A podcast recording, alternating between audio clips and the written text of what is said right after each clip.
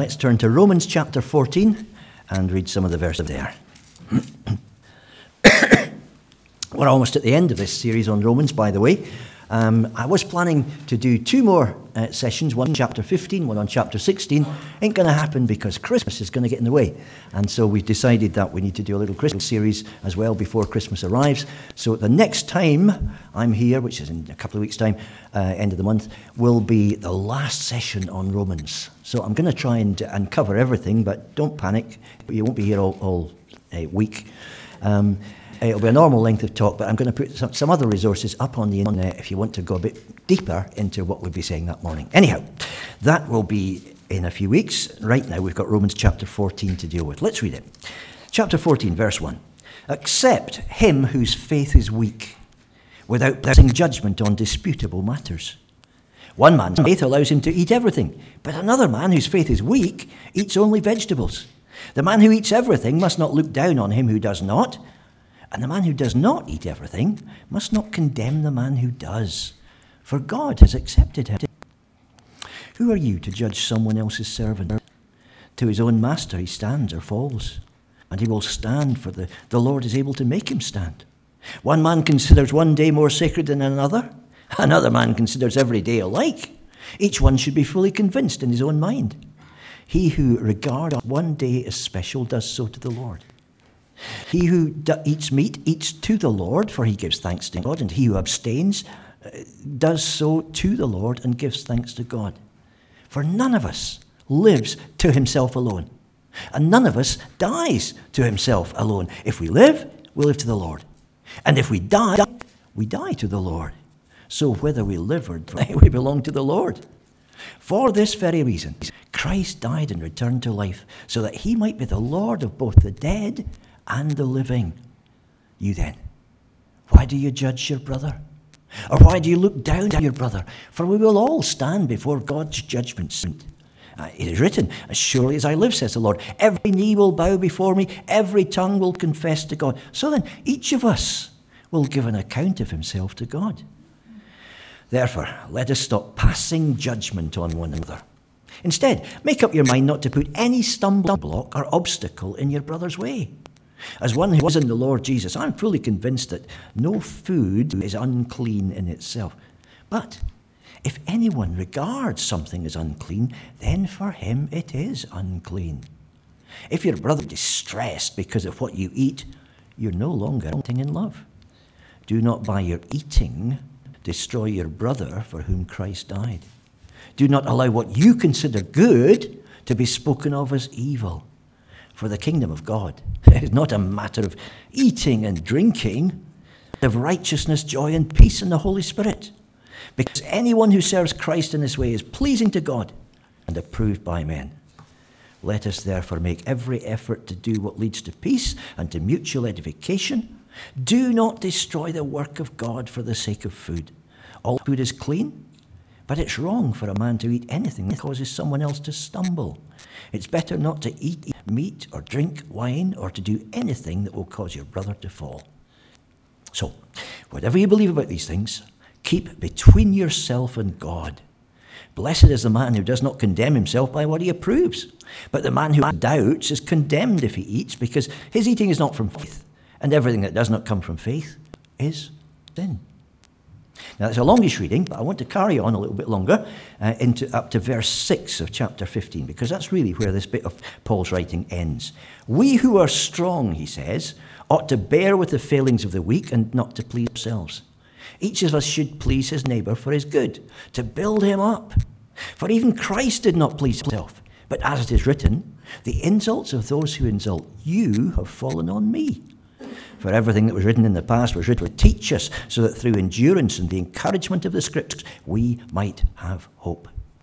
May the God who gives endurance and encouragement give you a spirit of unity among yourselves as you follow Christ Jesus, so that with one heart and mouth you may glorify the God and Father of our Lord Jesus Christ.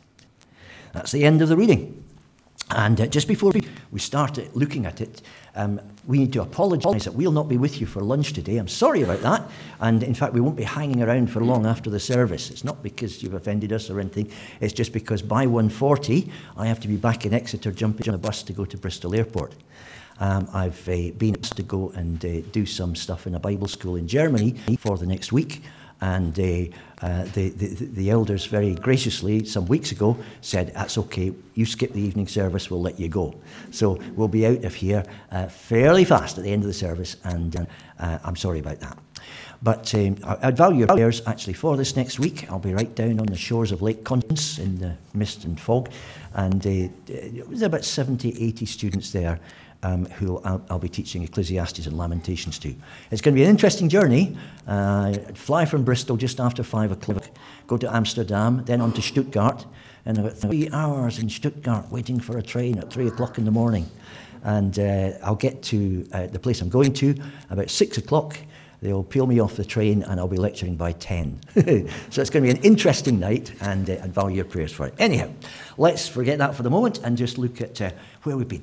Last week we were looking at Romans chapter 13. You oh, duh, we're looking at 14, so it must have been 13 last week. But we're looking at a whole section in which Paul is looking at what he said right through the book of Romans, which it's taken us a year to get through. And at the end of it, he says, right, this is how you ought to live if these things are true. And we saw that uh, this section goes from chapter 12 to chapter 16. Chapter 12, we looked at a few weeks ago, and it talks about the key principles that we need to bear in mind if we're going to live the Romans kind of a way. Uh, keep on offering your body as a living sacrifice. Be transformed by the renewing of your mind. Using your spiritual gifts, gifts, loving, accepting, and forgiving one another. And so those are the basic principles. And then he starts talking in chapter 13, as we saw last time, about how you live that out in society. This week, he talks about how to live it out in the church, and that's chapter 14. And then 15 just puts the whole picture together and says, look, this is really God's vision for everything. Living in complete harmony and bringing glory to God, as we saw at the end of the last few verses we read there. In chapter 16, he talks about lots of people, um, over 27 of them personally, he sends greetings to, and uh, uh, they are, tend to be brilliant people, people who've done amazing things for the Christian faith, people that other Christians ought to look at and learn from, but he also mentions some dangerous people as well that it's best to avoid. And those are summing up the, the, the, message, the message of Romans. But we'll see that next time. So last week in Romans 13, we looked at three things. First of all, we talked about a duty you can't avoid. Second, we talked about a debt that you will never, ever, however much you try, pay off. And third, we talked about a date that you can't forget if you're going to live a Christian life. What were those three things? Well, the duty you can't avoid was simply being a good citizen, not standing out against the government, not ridiculing powers and authorities, not withholding taxes, but doing all the things in society that make you the kind of upholder of the people that God has put in charge that you need to be. Now, we said last week too, that doesn't mean you just blindly do whatever the Prime Minister, whoever it happened to be this week, um, uh, says you've got to do. It means that you, you, you obey God first and foremost, because that's where your, lo- uh, your loyalty really lies. But those other people who have authority over your lives and are making decisions are put there by Him. So as long as what they are saying doesn't disagree with what God is saying, you follow them. If they start being completely um, un, unchristian in the, the, the, way that they approach life and saying things that go right against what your conscience tells you that God uh, wants you to do, then yeah, you start uh, working out where your loyalties lie. So that was that one. Then we talked about a debt that you can't pay off, and that debt is the debt to love one another. We owe one another more love than we can possibly pay out in one lunchtime. And so we keep on doing it. We never say, This is enough. I've had it with her. He's too high maintenance. I'm here. You can't say that. The debt of love is one you never finish paying. When you love others, it says in uh, Romans uh, 13, verse 8, in the message version, you complete what the law has been after all along. This is what God has always wanted. That's why all those laws are there in the Old Testament. He's pushing us towards a situation in which we'll live in perfect harmony with one another and love one another the way we should. Then there was a date you can't forget, and you remember that was about the verse that says, Our salvation is nearer than when we first believed. And Paul is saying, Look, these things are urgent because every day you live, you're closer to the day when you're going to stand before the judgment seat of Christ. And you'll be responsible for the way that you've lived in the meantime. So the way you behave in society has got to reflect all of these things. So we've talked about living it out in society. As I said, now This week, we're talking about living it out in the church. Because in the church, there will be some difficult questions to solve sometimes. Not everything in the Bible is down there in, in, in, explicit terms. The way you ought to behave isn't always spelled out. On the key things, the important things, the things we all have to agree about, yes, it is. But God isn't some kind of puppet master who gives you strict instructions about everything you've got to do in your life. That there's a Christian way of doing it and there's a non Christian way of doing it, and you must do His way or else you're sunk. It's not that way. He leaves us with minds of our own to make decisions, to make choices by ourselves. And, and, and sometimes on those issues, we're going to disagree. Sometimes people will disagree about the importance of various things. And one of the things that was going on in Rome at that point was food. What kind of food do you actually eat? Especially, what kind of meat is it okay to eat? There were lots of people in the church in Rome who'd become Christians from a pagan background. And they had just been used to eating anything they wanted, really, right through their lives. On the other hand, there were people who were Jews. And those Jews had just returned to Rome, as we said last week. And they'd come back to find that the Gentiles were now in charge of the church, and it was a lot less Jewish than they were used to. And so they weren't always happy with the free and easy customs that the Gentile Christians had. And because they had always done certain things certain ways, they weren't sure exactly how they ought to fit in. And food was a big problem because, you know, in the Old Testament, there are all sorts of dietary laws about the kind of things you can eat and the kind of things you can't eat and when you can eat them and whether there's blood with them and all that sort of stuff. And so Jews had been used to navigating this incredible system of laws. And then when they got back to Rome, it was a bit dodgy. I mean, they went to feasts with Christian Gentiles and found that those Gentiles would eat almost anything. And they'd offer some to the Jews, and the Jews were, uh, Where has it been? Am I allowed to eat this according to the law? Now, it's not that they believed the law was going to save them. They were Christians. They knew very well that Jesus Christ was the only way to God. But they did feel more comfortable keeping to their own, own habits and the ways that they'd always lived their lives, the way their granddads and their great great granddads had behaved, right down through centuries. They didn't want to change that all overnight. And then when they went out to buy food for themselves in the market, that was a problem too. You see, in the old days, before the Jews had been expelled from Rome, there were special Jewish quarters in the market where you could buy meat, which was not only good to eat, but it had been slaughtered in the proper way as well because just like Muslims today in Britain, uh, who will only eat halal meat, Jews were very particular about the way the animal was killed. And so when they went to the market now, they found the old Jewish quarter had disappeared because all the Jews had been expelled a few years before.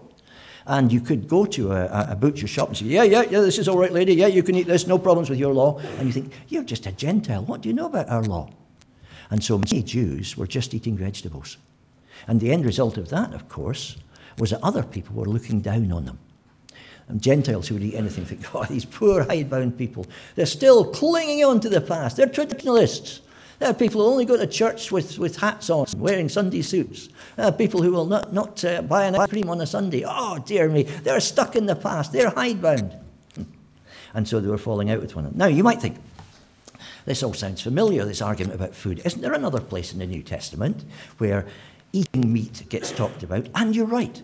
Paul had written a letter about four years before, 1 Corinthians, in which the same problem was going on. But the interesting thing is, he talks here about the weak and the strong in, first, uh, in, in Romans chapter 13.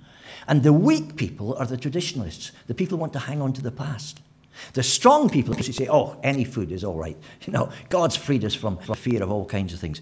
And here, um, it's, it's, it's different from Corinthians. You see, the issue in 1 Corinthians was meat that was offered in a temple.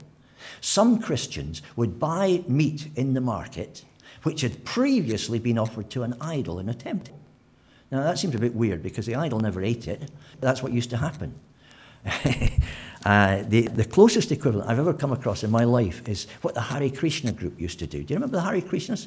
The people who wore orange went Hare Krishna, Krishna, Krishna, and all sorts of stuff. Um, they uh, believed in worshipping the idols in the temple by putting food in front of them every day. The idols never ate food. In fact, there was great excitement once, and they all get into all the newspapers, when uh, the elephant god Ganesh seemed to have drunk some milk. But it didn't really happen, it was just all made up. But uh, they had this stuff called prasadam, which was sacred food. And I remember when I was a student going to a meeting in Oxford Town Hall run by the Hare Krishnas, and they were explaining all about what they believed and so on. And at one point in the evening, they sent round everybody in the whole of the town hall bowls of prasadam. And I could see this thing coming across the road towards me. I could think about the New Testament. What am I supposed to do here? Do I eat this food or do I not? Actually, I had some. It's a bit like salty crackers, but anyhow. Um, and uh, that's the only time I've ever eaten meat offered to idols because I knew it had been offered to the idols in the temple. Now, in Rome, uh, in Corinth rather, there were some Christians who did not touch that stuff because they said it's been in the temple uh, of an, an, alien God. We have become Christians. We've come away from that whole culture. We don't want to do anything that takes us back in there. It's probably satanic, demonic food. We can't eat that stuff. That would be like going back to the past that we came from. Whereas in Corinth, lots of Jewish people say, ah, relax. you know, those, those uh, gods are not real anyway, so you can eat what you like, can't you? And they were, no, no, no, we can't eat meat offered to. So you see, the, the, that was the issue for them. As we've just seen, though, the issue for the people in Rome was different. It was about meat that you bought in the marketplace, or meat that was offered to you at a love feast, uh, a Christian party, by Gentiles. Was it safe to eat? And so the Jews were not sure about this and they would just eat vegetables. So you see how it differs. Who are the weak and who are the strong? In 1 Corinthians 8, the weak were mainly Gentiles. People who'd been brought up to believe in the pagan gods and to go to the temple. And they couldn't shake off their feeling, oh, it's wrong to eat this stuff because we've come right away from this. And the strong, well, they were mainly Jews. They were people who'd never been involved in the temple and, uh, you know, didn't think that. Um, these idols had any reality behind them. Uh, in Rome, it was the other way around. The weak were mainly Jews. wanted to hang on to the regulations from the Old Testament. And the strong, they were mainly Gentiles. People who, ah, well, you know, we've never kept those laws anyway, and now we become Christians, we don't even have to bother. It's brilliant. And so you see, in some situations, you can be strong. In other situations, you can be one of the weak ones. And I think what this says to us is there's an awful lot that depends on the way we've been brought up and our past experiences and the way our memories shape our minds. Because your identity is not simply based on the Bible, it's based on the way that you've been brought up and the family you come from and all sorts of other things as well. And be hangovers from those things, which are okay, but they conflict with the hangovers in other people's lives. And you look at one another and think, why did he do it that way? Why did she do it that way? It's dumb, it's stupid. I've never done it like that. And uh, it's funny how we can be the prisoners of our memories. This guy was in the papers quite a bit yesterday for some reason. He was picked up by most of the tabloids. Uh, his name is Mo Hunter. He lives in a village just outside um, Hereford. And uh, he had a bad experience a couple of years ago when he had a viral meningitis that threatened to kill him. And he had urgent surgery. And uh, in the end, he was sorted out. But one thing he's discovered since then is that his life has completely changed. Why? Well, before this point, before he had his, his life changing illness, um, he was a Burger King worker who had no particular talents and didn't do anything with his, his, his life. Now he's found he's got artistic skills.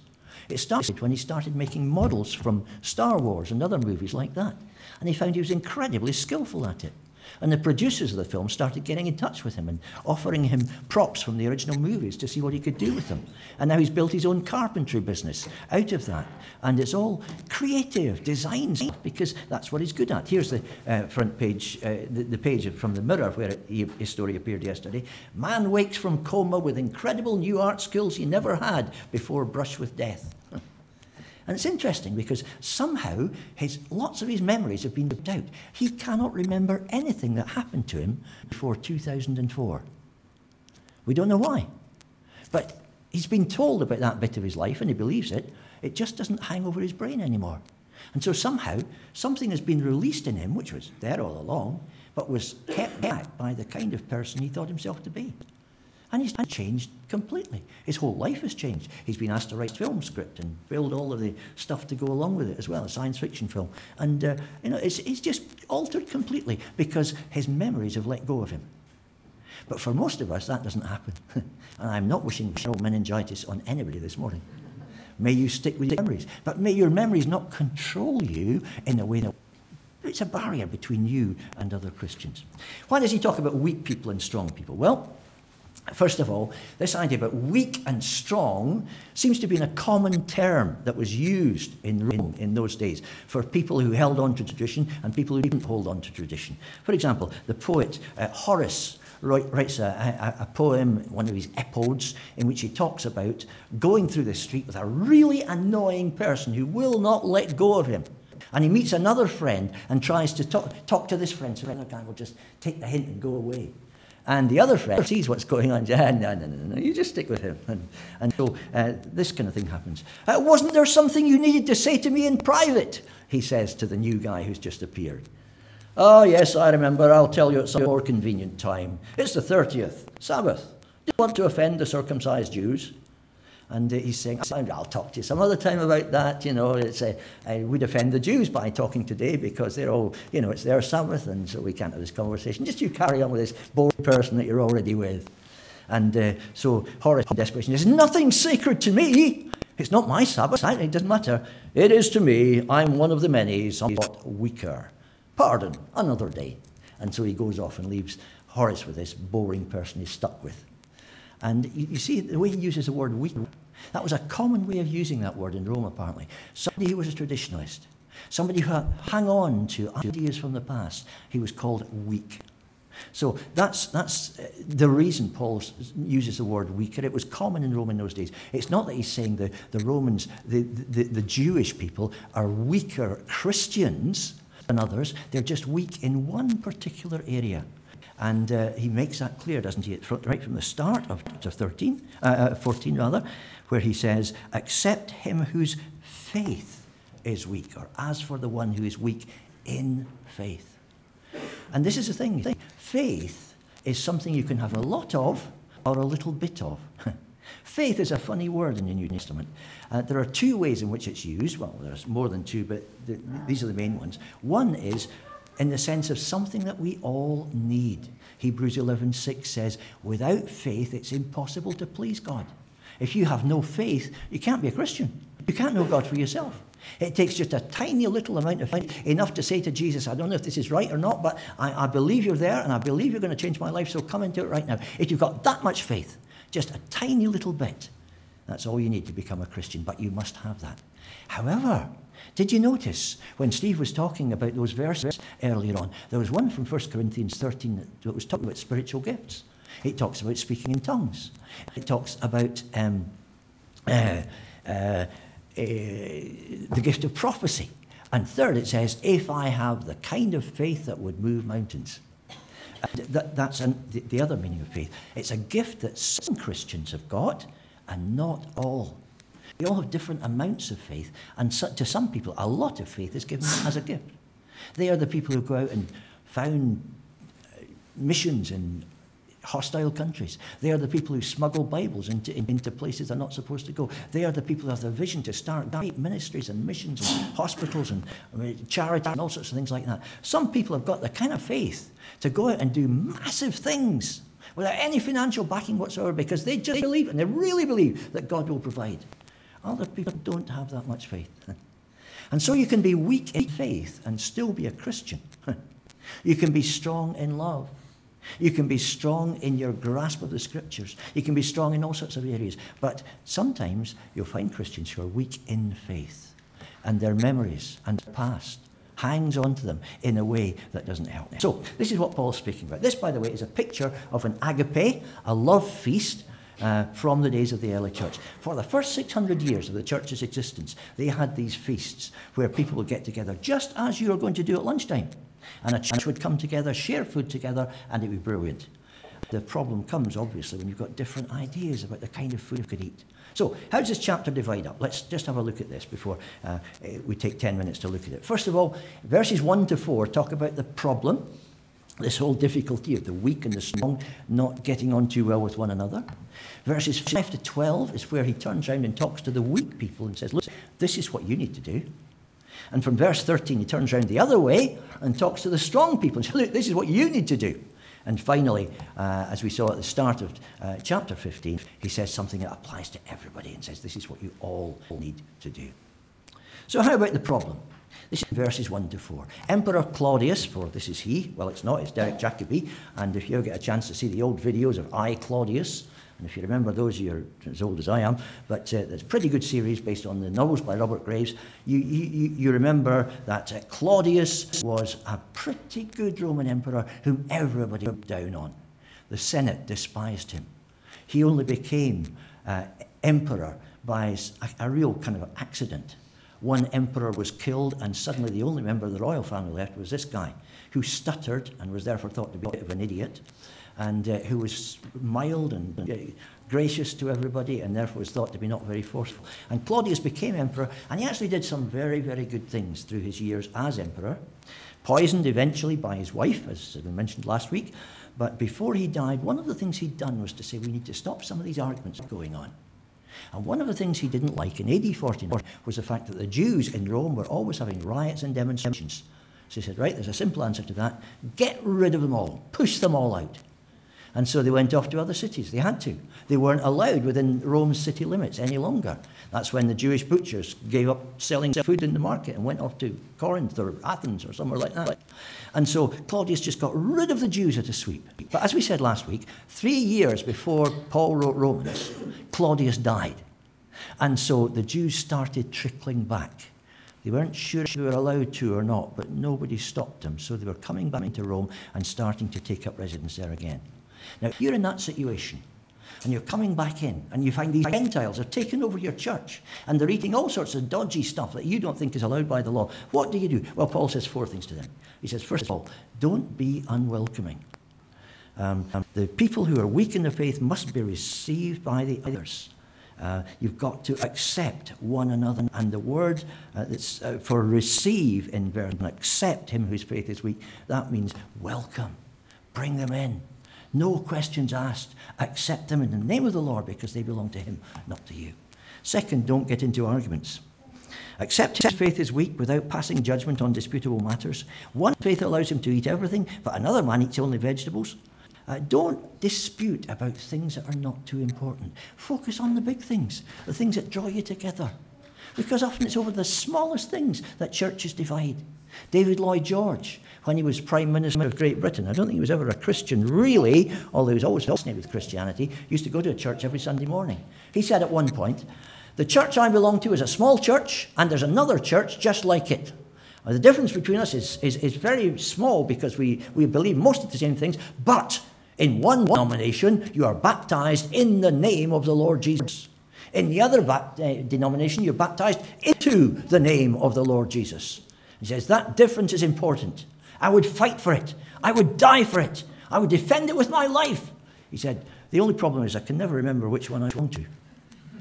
And sometimes it's those tiny things, isn't it? It's small things that divide Christians, and they become massive, massive problems. One of the things I used to do when I was doing training courses for youth workers was say, let's do a, play a really silly game. Divide into twos. I want uh, the one of you whose birthday is closest to the 1st of January to uh, tell the other for three minutes why yellow is better than blue, red is better than green, or what. People look at you and say, that's a stupid idea. And then after three minutes, you switch them around and uh, get the, the discussion going the other way. But the other person says, right, you've got three minutes to tell why green is better than red or whatever. And it was always the same. When it started off, you took people thinking, this is stupid, I don't really want to do this. And the conversation was very, very low and hesitant and tentative, and nobody was saying much. And then somebody would say something that made the other person think, that's outrageous. Or else, no, that's a great idea, I didn't think of that. And what you immediately think is, I've got to say something even better back. And so you end up doing this, and you have a real ding dong. At the end of three minutes, you find people are at one another's throats. No, I tell you, yellow is better than blue. No, blue is better than yellow. And they're really wound up about something that didn't matter to them at all three minutes before. So easily happens, doesn't it? Don't get into arguments, says Paul. Don't despise or write off a brother, because that's another thing that happens, isn't it? When you see people eating food that you think is, is, is wrong, then the chances are you're going, oh, he's not really a Christian anyway. Or when you see people uh, uh, saying, no, thank you, I'll just have vegetables. When you think, what, what's wrong with this perfect good steak here? Then you're going to despise them as well if you're not careful. And it's easy to write people off, which is one of the words that Paul uses here. Don't write off your brother. My father used to be an evangelist in prisons in Scotland. And uh, he had enormous success in leading lads who had nothing going for them in life to become Christians in jail. And when they got out, obviously, they had to be put into the care of churches to be looked after. And he'd send them out to some churches and they'd be well looked after. But there were others where he'd ring up in a couple of weeks and say, How are you getting on with that lad I sent to you? And I'd say, Oh, Alec, uh, he was never a Christian. You know, he still smokes. I heard him swear the other night. No, the grace of God has not touched his life. I'm sorry. And it's such a shame. Just, you know, people just pick on the smallest things rather than seeing the spark of new life that needs to be nurtured into flame just because they pick on the small things and they use that as a basis for writing people off. And the fourth thing is don't judge someone else's servant. That's verse 4, um, where he says, Listen, uh, you are the servant of God. And so is your brother as well. I'm sorry, you are, yeah. And uh, uh, you mustn't judge somebody else's servant. Now, if you look at the names in Romans 16 of the people that Paul is greeting, many of them are slave names. Clearly, some of those people in the room were slaves or they'd been freed slaves. Uh, they'd gone through a period of slavery in their lives. And when Paul says this, don't judge somebody else's servant, they knew what it was like to be bossed around by one of your master's friends. And if you didn't like being a slave, if you didn't like your master bossing you around all the time, it was absolutely intolerable when one of his friends would say, Here, slave, come and do this for me and do that, and, and be quick about it. You know, because what right have they got over your life? Okay, you're a slave, but you're not his slave. And so Paul's using a picture here that they would really understand. So don't judge somebody else as if you're in control of their lives. They're not. They're the servants of God, not your servant. What do the weak need to do? Well, this is what he says in, in, in, verses 5 to 12. And he talks about the way that the weak need to respond to the treatment they get from the strong. And the basic lesson here, I think, is be generous not judgmental. don't judge other people because they don't have the same standards that you do. The church I go to, uh, where I have to preach from the authorized version, the old King James Bible, every time which gets more and more difficult the further away from it I get, you know. I used to know all of my Bible verses in the authorized version, but using other versions over the years, I've, you know, forgotten the exact wording, and the exact wording is often not very good anyway, and doesn't make much sense today. And uh, to, to, to go and preach in this place is quite difficult. In fact, I remember saying, okay, right, first time I'm going to preach here, let's get the authorized version off the shelf. What is it? It was up in the loft. I hadn't had it for years. And I had to blow the dust off this thing and go and preach. Well, that's, that's okay. But I could go there and say, you know, you're using an inferior version hundreds of years ago. We have much better manuscripts now, and we have translations which are much better in English, and this is what you should be reading. Now, if that's where they've got to, if they're happy with the King James Bible, that's fine. All right, let them have it. Be generous, not judgmental. And there are all sorts of other things like that. He's doing something on a Sunday that I would never do. Okay, fair enough. Does he belong to the Lord? Is he the Lord's servant rather than yours? Be generous in your judgment of people and don't just judge them. And he says three things here. First of all, follow your convictions. If you're one of the weak ones, if you're one of those that wants to hang on to traditions from the past, do it because you're persuaded it's right. Don't do it for fear of other people. Let everyone be persuaded in his own mind, says Paul. And if one of your brothers is persuaded that it's okay to go to a football match on a Sunday afternoon, and if you are persuaded it's wrong to go to a football match under any circumstances whatsoever, and much of the day is the work of the devil, that's fine. That's okay. Just be persuaded in your own mind. Follow your own convictions. Don't be pushed by anybody else into something you don't believe. And whatever you do, do it to honour the Lord. So that if you're eating vegetables, you do it. Thank you, God, for providing these vegetables. Your brother next to you might be saying, Thank you, God, for providing this fine steak. And that's okay. Honour your Lord. That's the whole point of what you do. And third, remember your responsibility. Remember that you're responsible to God whether you're alive or dead, because He, your life is just bound up with Him all the way through now. And therefore, there is no decision that you take that's exempt from His judgment, from His overseeing. So remember that you're living your life for Him and you're responsible to make your choices, not just because it's what everybody else does, but because it's what's right. Okay, so that's what we need to do. How about the strong? This is verses 13 to 25. I think the big phrase for the strong is this be diplomatic, don't be destructive. Do not destroy your brother, it says, for whom Christ died. Understand that some people are not as liberated as you are, and so allow them to be where they are. Don't stumble your brother. Don't cause any course of, cause of offense by saying, this is what I do. Look, I have a, a, whole cellar full of fine wines here. Alcohol, no, no, you can't touch that. Oh, yes, yes, let me give you a quick drink. Just one drink, come on. Don't do that. Don't cause your brother to go against his or her convictions. Second, don't provoke them. Don't deliberately start a fight with them.